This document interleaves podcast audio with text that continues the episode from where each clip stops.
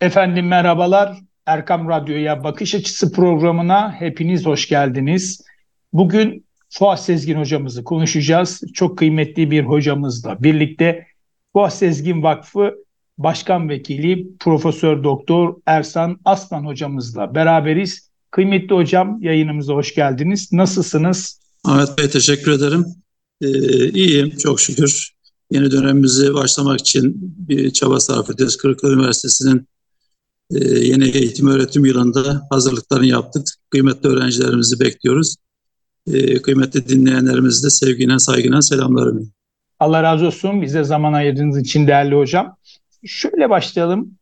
Fuat Sezgin hocamızı bize kısaca tanıtır mısınız hocam? Yani birlikteliğiniz de oldu. Aynı safta çalıştınız. Nasıl bir karakterdi? Aldığı işi nasıl bitirirdi? Yani hem gençlerimize örnek hem bizlere örnek olması hasebiyle değerli hocam.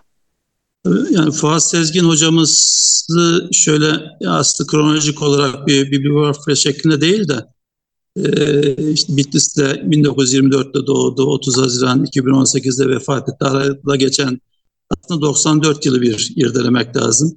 Yani bilimsel olarak yapmış olduğu çalışmalara baktığınızda aslında çalışmalarda kullanmış oldukları yöntem itibariyle baktığında tam gençlerimizin gerçekten belki e, çalışma alanlarında bir hatırlatma tahtasına yazılacak kadar bir sistematik çalışan bir hocamız yani. İki, bir doktora yapmış, iki doçentlik tezi vermiş. Dünyanın birçok yerinden 45 binin üzerinde eser toplamış bir insan. Hem el yazma eserler, hem tıpkı basımlar, hem diğer eserler olmak üzere. E, baktığınızda önemli bir e, doktora çalışması ve iki doçentlik tezinin arkasından Almanya'da profesörlüğünü hak etmiş. Bir doçentlik Türkiye'den, bir doçentlik Almanya'dan. Tabii izleyicilerimizin belki dinleyicilerimizin aklına şöyle bir soru gelebilir. E, Türkiye'de İstanbul Üniversitesi'nde değil miydi Profesör Doktor Fuat Sezgin? Evet di yani dili geçmiş zamandan söylüyoruz. 60 ihtilalinden sonra üniversiteden kovulan 147 üniversite görevlisinden bir tanesiydi. Bunu veciz bir şekilde şöyle anlatır e, Fuat Hoca.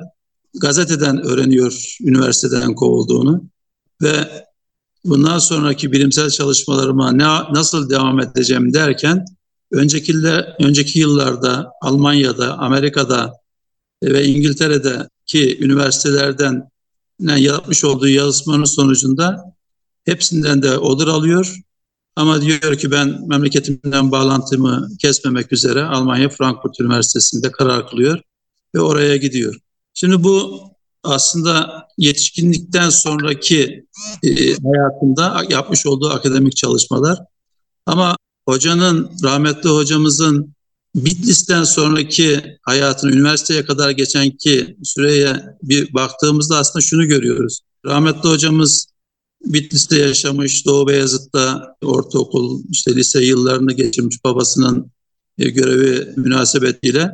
Sonra karar veriyor ki ben bir matematikçi olayım, benim matematik zekam fazla değil diyor. Ama bu e, hem e, ilk öğretim döneminde hem orta öğretim döneminde hep hocalarından duyduğu şey şu, bizim medeniyetimizde ortaya konmuş herhangi bir şey yok. Hala bizim bilim insanlarımız dünyayı okuzun boynuzlarında taşıyor gibi böyle tırnak içinde özür dileyerekten dinleyicilerimizden söyleyeyim küçümseyerek bir tavırla hocalarından dinlediği bir eğitim öğretim hayatı geçiyor ilk öğretim orta öğretim yılında dönemlerinde.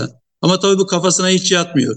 Yani aşağı yukarı 2300 yıllık bir tarihi olan Türk tarihi, Türk İslam tarihi ve İslam tarihi gibi bir medeniyetin çocuğu olan bir kişinin babasından aldığı eğitim ile de öğrenmiş olduğu şeylerin sonucunda bu kafasına yatmadığı için diyor ki ben bir matematik okuyayım. Bu matematiğin sonucunda da inşallah bir yerlere geliriz.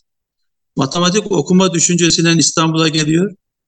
İstanbul'da bir yakını onu sosyal bilimlerde bir konferansa götürüyor kayıt olmadan önce. Konferansta sonradan stajda bahsetmiş olduğu hocası Helmut Ritter'in konferansı bu. Ama konferansta birkaç kişi var. Birkaç kişiden bir tanesi rahmetli hocamız. Yani.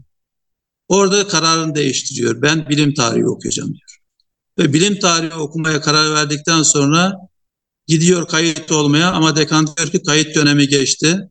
Sen de oraya kayıt olamazsın. Bir de biliyor musun diyor o hoca çok zor bir hocadır yani onda eğitim görmek, eğitim faaliyetleri yürütebilmek zor bir hocadır diyor. E, tabii Fuat Sezgin Hoca çok kararlı bir insan. Diyor ki olsun ben bunu istiyorum ama kayıt dönemini kaçırdık ne yapacağız? O arada Helmut Ritter odaya giriyor dekanın odasına. Diyor ki Herr Ritter, Bay Ritter bu gencimiz seninle birlikte çalışmak istiyor. Evet ben onu bildim diyor. O birkaç kişiden bir tanesiydi bu konferansımın, seminerimin içinde. Emin misin diyor benden çalışmaya? Hiç olmadığım kadar diyor genç e, Fuat Sezgin. Böyle başlıyorlar çalışmaya. Tabii bu çalışmanın nihayetinde 1943-43 döneminde İkinci Dünya Savaşı'nın ayak sesleri gelince üniversiteler ara veriyorlar eğitim faaliyetlerine. Bu eğitim faaliyetleri ara vermesinin sonucunda aslında Helmut Nüter bunun bir bir fırsat olduğunu değerlendiriyor. Öğrencilerine diyor ki hepiniz kaç öğrencisi varsa artık biz Fuat hocamızı biliyoruz. Hepiniz diyor ki yabancı dil öğrenip gelin diyor. Önce Arapça ile başlayın. Ve Arapça eser olarak hocamızın eline neyi veriyor biliyor musunuz Ahmet Bey? Taberi tefsirini veriyor. Allah Allah. Senden bunu bana geldiğinde yüzünden okumanı bekliyorum diyor anlayarak ve anlatarak diyor. Hoca 6 ay içinde bunu çözüyor geliyor ve anlatıyor. Helmut Hüter'e okuyor. Beraberinde İhya-i Ulumiddin'i veriyor. Onu da hallediyor hoca. Dolayısıyla 6 ay içinde hoca bir yabancı dil öğrenen pozisyona giriyor. Helmut Hüter'in tabii çok hoşuna giden bir şey bu. Dolayısıyla beraberinde bu, bu faaliyetler giderken tabii sene 60'a geldiğinde bahsettiğimiz olay oluyor. Rahmetli hocamız Frankfurt'a gidiyor Almanya'nın Frankfurt şehrine, Frankfurt Üniversitesi'nde. Orada bir enstitü kuruyor. Orada bir kütüphane kuruyor. İslam bilim, daha doğrusu bilim tarihine yönelik olarak bir kütüphane kuruyor. Ve işin enteresanı ve işin aslında güzel tarafı ve daha önce bir bilim insanın, bir oryantalistin kurmuş olduğu bizim bilim insanlarımızın altın çağda yapılmış olan eserlerin replikalarının olduğu şu anda sayısını yanlış söylememekten beraber onları geçmeyen sayıdaki bir replikayı 10 küsür yıllarda yaptığına şahit oluyor, duyuyor. Diyor ki biz niye böyle bir müze oluşturamıyoruz diyerekten orada İslam Teknoloji Müzesi'ni kuruyor. 600'ün üzerinde replikanın olduğu. Yani altın çağımızda Avrupalılar o, o döneme kendileri için karanlık dönem diyorlar ama bizim için altın çağımız ve bize unutturulan maalesef 800 yıllık bir altın çağda bilim insanlarımızın hazırlamış oldukları eserlerin replikalarını yapıp orada hayata geçiriyor. Ve çeşitli e, ödüller alıyor. Onu bizim iptav.org.tr org adresine girerekten kardeşlerimiz oradan hocanın almış olduğu ödülleri e, görebilirler. Bu zaman geçiyor tabii. Bir zaman sonra o zamanın başbakanı şu anda Sayın Cumhurbaşkanımız Recep Tayyip Erdoğan hocamızı keşfediyor ve Türkiye'ye davet ediyor.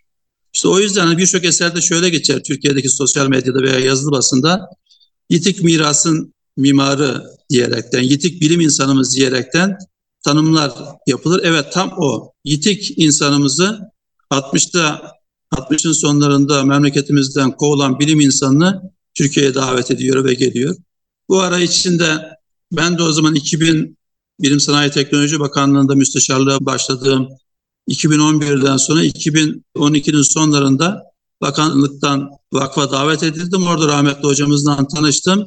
Orada hem kütüphanenin şu anda endemik olan Türkiye için, dünya için belki ikinci diyebileceğimiz e, Almanya'dakini de katarsak Frankfurt'takini kütüphaneyi kurduk. Açılışını rahmetli hocamızın yaptığı güzel bir 600 civarında eserin olduğu Frankfurt'taki benzer olan müzeyin açılışını gerçekleştirildi. Ve evindeki 45 bin o bahsetmiş olduğum eserin 22 e, bin civarına getirmiş olduğumuz ama şu anda e, mahkemelerde diğer kalan kısmını getirmek için uğraştığımız böyle bir bilim insanından bahsediyoruz. Fuat Sezgin. Maalesef e, 30 e, Haziran 2018'de de rahmeti rahmana kavuştu. Cumhurbaşkanımızın Bakanlar Kurulu'ndan çıkarmış olduğu karar ile de kurmuş olduğu müzenin ve kurmuş olduğu kütüphanenin ortasındaki bir alana Gülhane Parkı'nda İstanbul'da şu anda orada meftun. Allah razı olsun, Allah rahmet eylesin. Çalışmalar tabii çok önemli ama mesela Fuat Sezgin hocamızın e, röportajlarını okuduğumuzda, onun hakkında yazılanları okuduğumuzda görüyoruz ki hiçbir çalışmada mütercim kullanmamış. Yani hep bir dil öğrenmiş ve bu dilleri geliştirmiş. Yanılmıyorsak 26 lisan bilen bir hocamızdan bahsediyoruz. Bir röportajında Almanca bilmeden İslami ilimler yani İslam tarihi yapılamaz diye bir röportajı var. Neden Almancayı çok fazla ön planda tutmuş hocamız? Yani İslam tarihiyle ilgili Almanca diliyle e, çok mu fazla bir birikim söz konusu değerli hocam? Ya Ahmet Bey, onu belki şöyle bir değerlendirme yapmak lazım. Şimdi rahmetli hocamızın döneminde yani sağ olduğu dönemlerde Türkçe bilim tarihinden ilgili özelde de İslam bilim tarihinden ilgili böyle şumullü bir eser yok. Hazırlanan iki eser var aslında. Bir tanesi Karl Brockelmann'ın hazırlamış olduğu Arap Edebiyat Tarihi. O da ona baktığınızda da aslında hoca bu kendi hazırlamış olduğu Arap İslam bilimleri tarihine hazırlarken onu aslında bir e, onun bir tenkidi ile başlamış işe içinde birçok olayın eksik olduğunu ve bazı düzeltmelerin de yapılması gerektiğini ifade ederekten başlamış ama bakmış ki bu olabilecek bir şey değil. Yani ne kadar düzelseniz düzelecek bir şey değil ve bu Almanca bu eser. Sonradan bazı çevirileri yapıldı. Bazı oryantalistlere baktığınızda yani Güney Doğu Asya veyahut da yakın Doğu kültürüyle e, ve dilleriyle uğraşan bilim insanlarının çalışmalarına baktığınızda önemli bir kısmı işte Alman ekolünden gelen insanlar olduğu için Almanca. Muhtemelen ondan dolayı söylemiş olabilir. Ama şu anda bunu belki e, gururla ifade etmek lazım vakfımız ve milletimiz adına. Rahmetli hocamızın hazırlamış olduğu 17 ciltlik eser Türkçe'ye çevrildi. Onun basımı gerçekleştirildi. Şimdi e, önümüzdeki günlerde bir lansmanı yapılıp Sayın Cumhurbaşkanımıza takdim edildikten sonra da ilgili yerlere bu ulaştırılacak. Ama zannediyorum e, hocamız hani Almanca bilmek gerekirden kastı belki şuydu. Bilim tarihinden özellikle de İslam bilim tarihiyle ilgili eserler bu konuda çok neşredildiği için onun bilinmesi zorunluluğunu ifade ediyordu. Fakat yaptığı şey az önce sizin ifade ettiğiniz şey çok doğru bir tespit. Yani e, ben en azından kendisinden şunu duydum. Sayıyı duymadım ama kendisinden şunu duydum. Dünyanın her yerinden aşağı yukarı her ülkeden herhangi bir yerde duydu ki bir bilim tarihinden ve İslam bilim tarihinden ilgili eli yazması veya tıpkı vesime veya herhangi bir eser var. Gitmiş onu almıştır. Ama giderken de yanına tercüman götürmemiştir. Onun 6 aylık bir süresi var ya. O 6 aylık süre içinde muhtemelen o dili öğrendi öyle gitti. Evet. Yani. Evet evet gerçekten muhteşem. Muhteşem bir şey yani dolayısıyla o şeye baktığınızda işte kimi 26 diyor kimi 27 diyor ama bizim duyduğumuz onu sorduğunuzda çok haya sahibi bir insandı rahmetli hoca gülümserdi sadece bu bahsetmiş olduğum ben hiçbir yere tercüman götürmedim derdi o kadar yani. Allah razı olsun. Pekala İslam toplumu neden geriye kadar Müslüman bilim insanlarını tanımıyor? Yani bizler gerçek manada o altın çağdaki insanları neden tanımak istemiyoruz? Acaba hani soru istemiyoruz mu? Yani İsten... e, şöyle e, tanımıyor, bilim insanlarını tanımıyoruz, Müslümanlar olarak tanımıyoruz. Bu bir gerçek. Ama istemiyoruz Doğru. dememdeki sebep şu, bir istek de duymuyoruz. Yani bu acaba bir araştırma isteğinin olmayışı mı yoksa kitaba karşı bir duruşumuzun oluşu mu? Ben onu şöyle değerlendiriyorum açıkçası Ahmet Bey. Şimdi bir şeyi öğrenmenin temel başlangıcı ilgiyle bağlantılı yani. yani. Bir şeye ilginiz varsa, bir şeye ilginiz varsa onunla ilgili bir sürü enstrümanı kullanıyorsunuz. Bir sürü aracı kullanıyorsunuz ama ilgi duymanız lazım önce. Dolayısıyla ama bu ilginin de bir, bir şekilde canlandırılması lazım. Yani düşünün şimdi siz de e, eğitimci olduğunuzu söylediniz. Şimdi eğitim öğretim kurulunda ben de 40. yılımı çalışıyorum e, eğitim öğretim hayatının içinde. Maşallah hocam. E, baktığımızda eğitim öğretim kurulunda ne vardır? Bir müfredat, bir öğretim planı vardır değil mi? Yani siz öğrencilere karşı yani öğrenmek isteyenlere karşı, alıcılara karşı bir bir hem ihtiyaç oluşturuyorsunuz hem bir ilgi oluşturuyorsunuz. Bu ihtiyacın ve ilginin oluşturmasının sonucunda da karşı taraftaki alıcı bunu öğrenmeye başlıyor. Dolayısıyla biz gelelim şimdi konumuza. Bilim tarihinden özelde de bizim medeniyetimizin değerleriyle ilgili bir ilgi uyandırma olmadı. Yani ben 60 yaşını geçmiş biri olarak baktığımızda geçtiğimiz yıllara, geçmiş işte 50 yıla baktığınızda böyle bir ilgi uyandırma işi yok. İlgili mekanizmalar tarafından bu herhangi bir e, otoriteyi suçlamak anlamında söylemiyorum. Bir ilgi uyandırılmamış. E, ilgiyi uyandıracak ortamlar oluşturulmamış. Dolayısıyla bir bilgilenme ihtiyacı olmamış. Ama bir gün gelmiş, bir gün gelmiş, Fuat Sezgin diye bir bilim insanı çıkıyor ki memleketinden ayrı düşürülmüş bir bilim insanı çıkıyor ve diyor ki bakın sizin medeniyetiniz bizim medeniyetimiz dediğimiz medeniyet öyle batılı literatürün yazdığı gibi boş bir medeniyet değil. Bunun içinde dolu dolu işler var. Ben şöyle tanımlıyorum onu. Biz 2300 yıl öncesinde Büyük Hun İmparatorluğundan başlayın, Türk devletlerinden başlayın, sonra Müslüman Türk devletlere gelin, aradaki Müslüman devletlere gelin, en son Türkiye Cumhuriyeti devletine gelin. Arada da 800 yıllık bir Emevi devleti var kıta Avrupa'sında. Tüm bunlara baktığında bunu yaptım yaptık biz. Bir bir kronolojik sıra çıkardık. Hiçbir dönem yok ki, hiçbir dönem yok ki bilim insanı çıkmamış olsun. Bilimsel yuva kurmamış olalım ve bilimsel eser yani o zamanın dönemin şartlarına uygun teknolojik eser üretmemiş olalım. Dolayısıyla Fuat Sezgin Hoca'nın 94 yıllık hayatında söylediği bu. Belki akla şu gelebilir ya Fuat Hoca'dan başka yani hiç böyle vicdanlı, merhametli oryantalistler yok mu? Var tabii ki.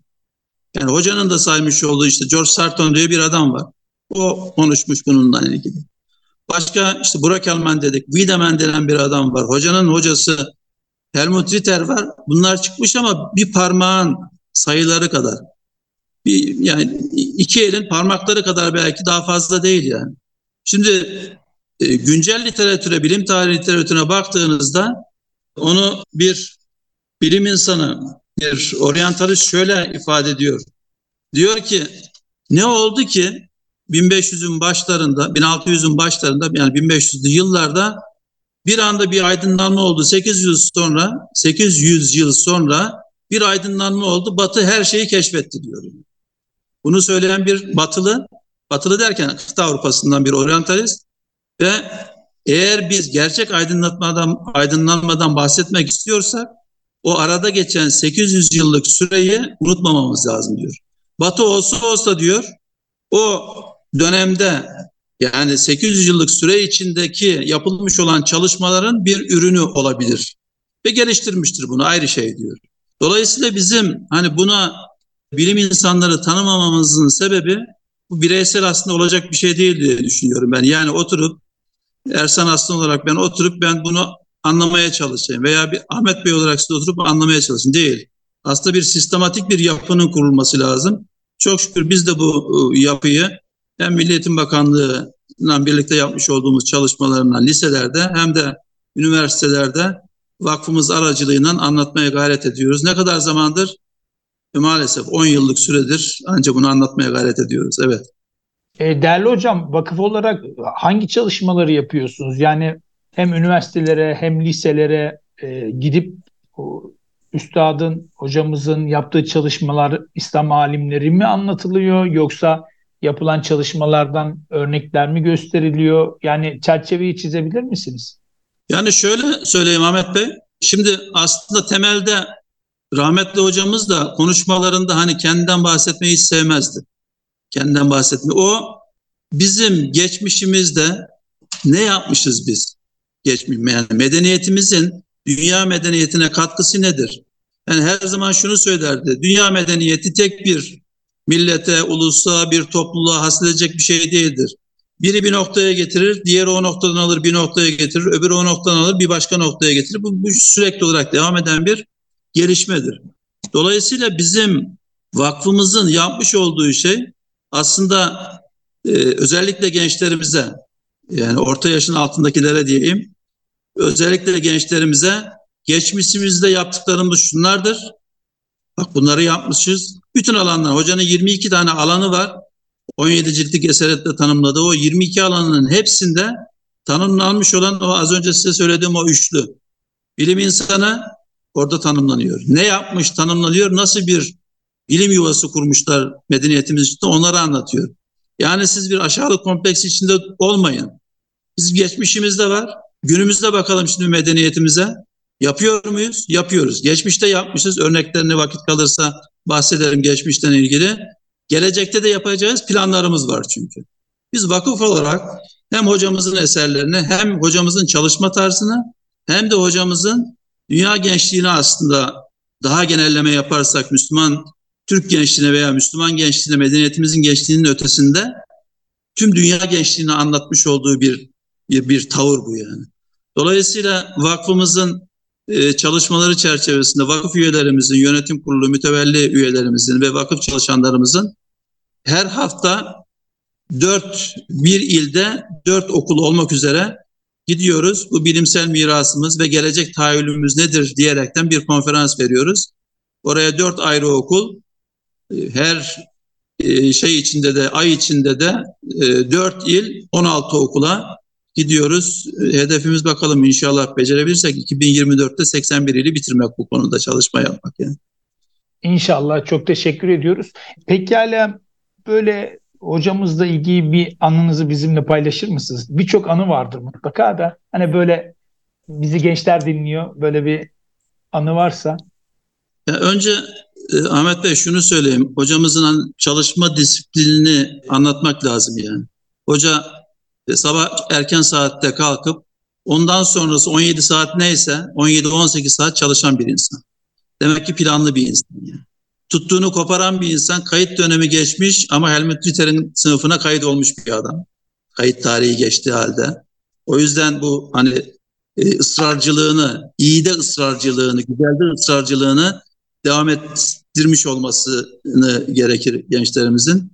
Şeye baktığımızda hoca aslında hani Peygamber Efendimizin de tavsiyesiyle sofradan aç kalkın diyen bir peygamberin ümmeti olduğumuz için e, hoca hayatı boyunca hep onu yapmıştır. Mesela ben hocayı çok nadir görmüşündür. Bir çor tas çorba ve birkaç patates kızartmasından başka bir şey yediğini.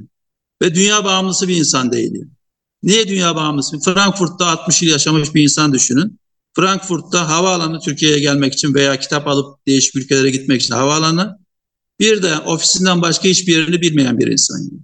Avrupa'nın göbeği ve hayatını o şekilde geçirmiş olan bir insan. Dünyaya bağımlı yok. Hatta şöyle bir cümlesini hatırlıyorum.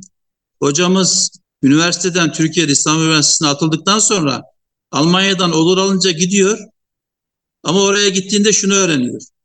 Diyor ki, diyorlar ki kendisine, Fuat Sezgin sen buraya 6 aylığına geldin. Burada bir ders boşluğu vardı. Bir arkadaşımız başka ülkeye gitti. Onun yerine sen dersleri doldurmak için geldin diye bunu kendisine tebliğ eden o Alman'a o anda bende diyor şey çaktı diyor. Şimşek çaktı diyor. Ve hayata bakış tarzım değişti diyor. Ben hep zannediyordum ki diyor. Zannediyordum ki planlarım, planları uygularım, planlarım, planları uygularım. Şimdiye kadar hep öyle oldu. 60 darbesini saymazsan ama onda da Allah yüzüme baktı bana böyle bir yer nasip etti. Ama diyor Burada planımın meğerse süreli, süreli olduğunu öğrendim diyor. Ve oradan şu kanaate, karşıdaki Alman'a şunu diyor. Diyor ki o zaman baktım ki beşer olarak benim irademin bir sınırı varmış. Onun farkına vardım. Eğer bana birisi 6 aylık yapacaklarımla ilgili kesin bir şeyler söylerse ben 7. aya hiç bakmamaya karar verdim diyor. Karşıdaki Alman şunu diyor Ahmet Bey. Er Sezgin ben bir ateistim diyor. Ama bir Allah inancının herhalde anca bu kadar olabileceğini ben senin şu davranışında şimdi gördüm diyor. O kadar da yani bilimsel yapısı güçlü olan bir insanın o kadar da Allah'a bağlılığı olan bir insan olarak düşünün. Dolayısıyla hocamızın yani anı derken o ondan okuduğum şeylerinin yanında bir de son belki şunu söylemem gerekir size. Hastanede yatıyor. Mecit Bey'le vakıf başkanımızdan e, tabii bunda bu arada belirtmeden geçemeyeceğim. Yani bu vakıf böyle güzel bir şekilde ilerliyorsa Mecit Bey'in motivasyonu ve destekleriyle ilerliyor. Ona da e, huzurlarınıza bir teşekkür ederim. Allah razı olsun. E, sonra yapacaktım teşekkürü ama tabii asıl teşekkürü belki Sayın Cumhurbaşkanımıza yapmak lazım. Bu yitik e, bilim insanımızı Türkiye'ye, ülkemize evet. tekrar kazandırdığı için. Bir, bir diğer teşekkür de e, vakfın işlerini kolaylaştıran, vakf rahmetli hocamıza hastane dahil bir babaya gösterilecek şefkatle e, davranan, onu, onu şefkatle onun her ihtiyacına gideren Bilal Erdoğan Bey'e de ben aslında huzurlarınızı bir teşekkür edeyim burada. Hastanedeki anı da şu Ahmet Bey. Buyurun. Mecit Bey'le ziyarete gittik. Hoca biraz kalkıyor, biraz oturuyor, biraz işte beni yürütün birazcık diyor. Bizim ikimizi görünce şöyle bir durdu. Bana bakın dedi hemen beni kütüphaneye götürüyorsunuz dedi. Necit Bey bana eğildi. Ya bana her geldiğimde söylüyor sen birazcık anlat hocamıza dedi. Yani doktorların izin vermediğini söyle dedi. Ben de eğildim. Hocam doktorlar biraz daha hastanede kalmanızı uygun görüyorlar sonra çıkaracağız inşallah. Hayır kardeşim ben şimdi istiyorum dedi. Ya hocam niye?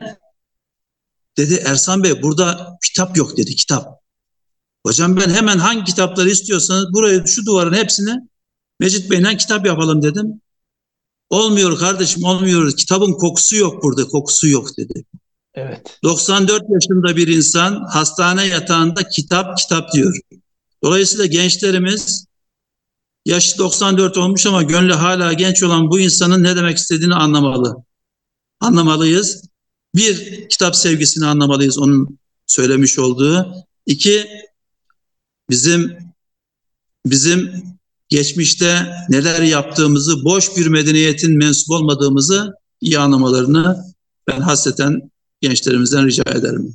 Allah razı olsun hocam. Çok önemli noktalara değindiniz. Evet, süremiz de tabii bitmek üzere. Ee, çok kıymetli, çok değerli bilgiler verdiniz. Tabii 10 program da yapsak aslında yine sığmaz, yetmez. Birçok soru hazırlamıştım ama bu soruların çoğunu da soramadım. Tabii ki zamanla alakalı olduğundan dolayı. Değerli hocam çok teşekkür ediyoruz. Zaman ayırdınız. Teşekkür ederim Ahmet Bey. Belki son cümle müsaade ederseniz şunu söyleyeyim. Estağfurullah buyurun. Ee, hocamızın söylediği güzel bir söz var. Özellikle bu insanımız cümlesinde insanımız diye insanımız derken tüm medeniyet dairemizdeki insanlardan bahsediyor. Sadece Türkiye coğrafyasındaki değil tüm medeniyet dairesindeki insanlardan. Ben diyor bu yapmış olduğum çalışmalar boyunca kendi insanımıza bu derdimizi, bu medeniyetimizin birikimini anlatmakta, Batılılara anlatmaktan çok daha fazla zorlandım diyor. Evet, gerçekten. Hani bir soru, bir soru sormuştunuz. Niye tanımıyoruz dediğimizin aslında cevabı biraz da burada yatıyor yani. Evet, gerçekten önemli bir söz ve aslında acılı bir söz. Buradan hepimiz ders çıkartmamız acılı. gerekiyor. Evet, Fuat Sezgin Vakfı Başkan Vekili Profesör Doktor Ersan Aslan hocamızla Allah rahmet eylesin Fuat Sezgin hocamızı konuştuk. Çok kıymetli bilgileri aldık. İnşallah bu bilgileri kulağımıza küpe yaparız ve daha da fazlasını kıymetli dinleyenler okuruz, araştırırız ve sadece bilim dünyasında erkekler değil, bilim dünyasında İslam toplumunda Müslüman kadınların da çok ciddi anlamda çalıştıklarını biliyoruz. Fuat, Fuat Sezgin hocamız bizim için bir milat olsun ve arkasından inşallah devam edelim. Kendisine de buradan tekrar Allah rahmet eylesin diyelim. Evet kıymetli dinleyenler bakış açısı programımızı burada tamamlıyoruz. Hem bu programı hem de diğer programlarımıza ulaşabilmeniz için erkamradyo.com web sayfamızdan ulaşabilirsiniz. Efendim kendinize çok dikkat edin. Allah'a emanet olun.